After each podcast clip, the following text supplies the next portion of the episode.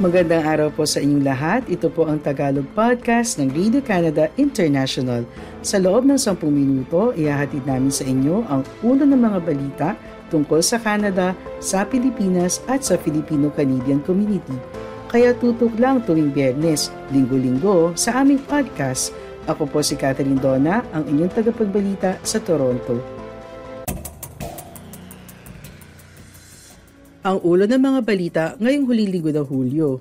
Filipino-Canadian MP Reggie Valdez itinalaga na bagong miyembro ng gabinete ni Prime Minister Justin Trudeau. Pananaliksik sa Alberta, hinighlight ang kahalagahan ng social connection para sa mga imigrante. Canadian AI pioneer nakiusap sa Kongreso ng Estados Unidos na magpasa ng batas tungkol sa artificial intelligence. Bagong nobela mula sa Canadian-Filipina writer ng Scarborough ilalabas na. Binalasa ni Prime Minister Justin Trudeau ang kanyang gabinete at isinama si Member of Parliament Reggie Valdez, isang Filipino-Canadian, sa bagong iprinomote ng ministers na magiging miyembro ng gabinete. Nanumpa si Valdez bilang bagong Minister of Small Business. Kasama si Valdez sa pitong bagong ipinalit na ministro sa ginawang pagbalasa ni Trudeau sa gabinete noong Miyerkules ng umaga. Si Valdez ang unang babae na Filipino-Canadian na nahalal para manilbihan sa House of Commons ng Canada. Baguhan sa politika si Valdez na siyang kinatawa ng Mississauga Streetsville sa Ontario at miyembro ng Liberal Party ng Canada. Naluklok sa pwesto si Valdez noong 2021 federal elections. Nakuha niya ang 23,698 na boto o 47.3% sa turnout ng naturang halalan. Tinalo ni Valdez ang limang iba pang kandidato sa naganap na halalan at lumamang siya ng 13% sa botohan kay Jasmine Ratan ng Conservative Party na pumangalawa at nakakuha ng 17,131 na boto.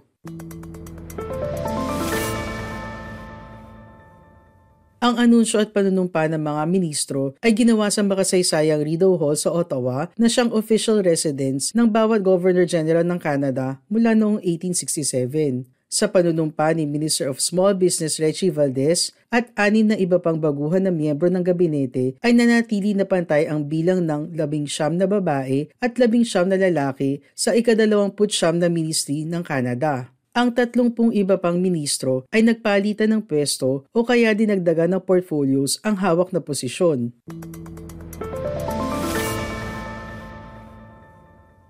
Si Valdez ang pangalawa na Filipino-Canadian na naging Member of Parliament kasunod ni dating Manitoba Liberal MP Ray Pagtakhan. Nagsilbi rin sa gabinete si Pagtakhan noon bilang Minister of Western Economic Diversification noong 2003 hanggang 2004 sa panahon ng panunungkulan ni dating Prime Minister Paul Martin.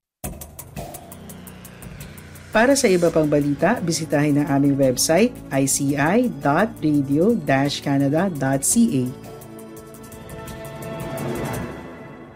Ayon sa isang bagong pag-aaral, ang mga imigrante sa Central Alberta ay namimiss ang mahahalagang social connection habang sila ay nagsisettle sa kanilang bagong tahanan sa pananaliksik na inilathala ngayong buwan sa Journal ng Canadian Ethnic Studies, ilang mga imigrante kamakailan ang nagsabi na ang kanilang mga bagong komunidad ay less social kaysa sa kanilang birth countries at nais nilang magkaroon ng mas maraming oportunidad para sa social interaction. In-interview ni Red Deer Polytechnic Sociology Professor Chun Lee Chai, ang lead author ng pag-aaral, ang sampung kalalakihan na dumating sa Red Deer at sa mga kalapit na komunidad mula sa Afghanistan, Pilipinas at iba pang mga bansa. Sila ay tinanong tungkol sa mga lugar sa rehiyon kung saan naramdaman nila ang sense of belonging at kung saan sila nakaramdam ng hindi pagiging komportable. Sinabi ng ilang participant na nakaramdam sila ng pagiging vulnerable sa pampublikong transportasyon at habang naglalakad sa majority white neighborhoods. Narinig ni Chai na mas naramdaman ng ilang imigrante na sila ay accepted sa mga shopping mall dahil maraming tao na may iba't ibang ethnicity ang nagpapalipas ng oras doon. Binanggit din ng mga participant na ang grocery store sa nagbebenta ng international foods ay ipinadama sa kanila na sila ay isinasaalang-alang. Sinundan ng pag-aaral ang isang 2021 survey ng mga residente ng Red Deer na ginawa ng Red Deer Local Immigration Partnership. Humigit kumulang 665 respondents ang nagsabi na naniniwala sila na ang rasismo sa Red Deer ay mas malala kaysa sa ibang lugar. At sa mga respondent na kinilala ang sarili bilang visible minority, humigit kumulang 80% ang nakaranas ng rasismo sa nakalipas na limang taon. Mula noon, naglunsad ang organisasyon ng isang anti-racism campaign na tinawag na Proud to be your neighbor. Ayon sa 2021 census data, mahigit 16,000 na residente sa Red Deer ay mga imigrante. Halos 4,000 na imigrante ang nanirahan sa syudad sa pagitan ng 2016 at 2021. Ang Tagalog podcast ng Radio Canada International ay available din sa Spotify, TuneIn, Apple Podcasts, Amazon Music at Google Podcasts. Isang higanting tao sa larangan ng artificial intelligence ang nag-issue ng babala sa mga Amerikanong mambabatas. I-regulate ang teknolohiyang ito at gawin ito ng mabilis. Ang pakiusap na yon ay narinig sa isang pagdinig sa Washington noong Martes mula kay Joshua Bengio, isang propesor sa University of Montreal at founder ng MILA, isang AI institute sa Quebec. Ang pagdinig sa harap ng isang US Senate Subcommittee ay dumating habang ang mga mambabatas ay pinag-aaralan ang posibleng batas para i-regulate ang mabilis na nagbabagong teknolohiya na ipinagmamalaki para sa potential nitong economic at scientific benefits na babago sa mundo gayon din ang hindi pa nalalaman ng mga panganib. Inilista nito ang litanya ng mga nakakatakot na sitwasyon tulad ng mga tiwali na halalan na may mga kandidatong ini-impersonate o mga voting system na nahahack, panliloko sa bangko, mga instruction para sa pag-atake gamit ang biological weapons na available sa isang pindot lang ng buton, nuclear weapons na kontrolado ng automated na mga programa na bigla na lang nagiging rogue. Iminungkahi ni Benjo ang serye ng mga posibleng aksyon. Ang internasyonal na koordinasyon, anya, ay nararapat dapat. Kung Estados Unidos lang ang magpapasa ng batas ayon kay Benjo, ang masasamang tao aabusuhin ng teknolohiya sa ibang lugar.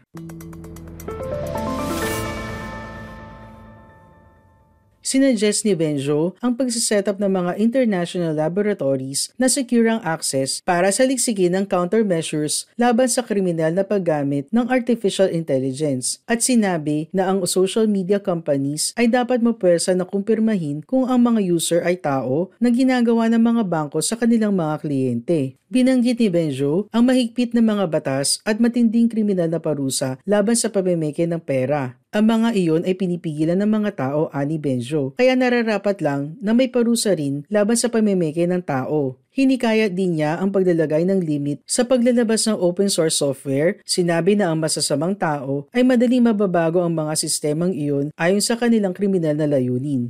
Mag-subscribe sa newsletter ng Radio Canada International. Magtungo lamang sa aming website, ibigay ang inyong email at makakuha ng lingguhang newsletter ng Radio Canada International. Handa na si Catherine Hernandez, ang award-winning na may akda ng Scarborough na ikwento ang isang bagong istorya. Ang kanyang pinakabagong nobela na pinamagatang The Story of Us ay tungkol sa isang Pilipina na nagtrabaho bilang caregiver sa ibang bansa at nagdevelop ng hindi pangkaraniwang pagkakaibigan sa isang matandang pasyente. Ibinahagi rin ni Hernandez kung ano ang pakiramdam ng pagiging isang conduit para sa kanyang mga ninuno at ang nakakamulat matang pananaliksik na ginawa para sa pagsusulat ng The Story of Us. Ang Scarborough na naunang nobela ni Hernandez ay ginawang pelikula at unang ipinalabas sa 2021 Toronto International Film Festival. Ang naturang pelikula ay natanggap ang Shawn Mendes Foundation Changemaker Award at naging runner-up para sa People's Choice Award sa Toronto International Film Festival.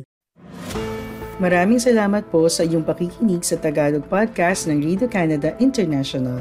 Lagi po kayong makinig tuwing Bernes para makabalita tungkol sa ating mga kababayan dito sa Canada. Hanggang sa susunod na linggo, ako po si Catherine Donna ng Radio Canada International.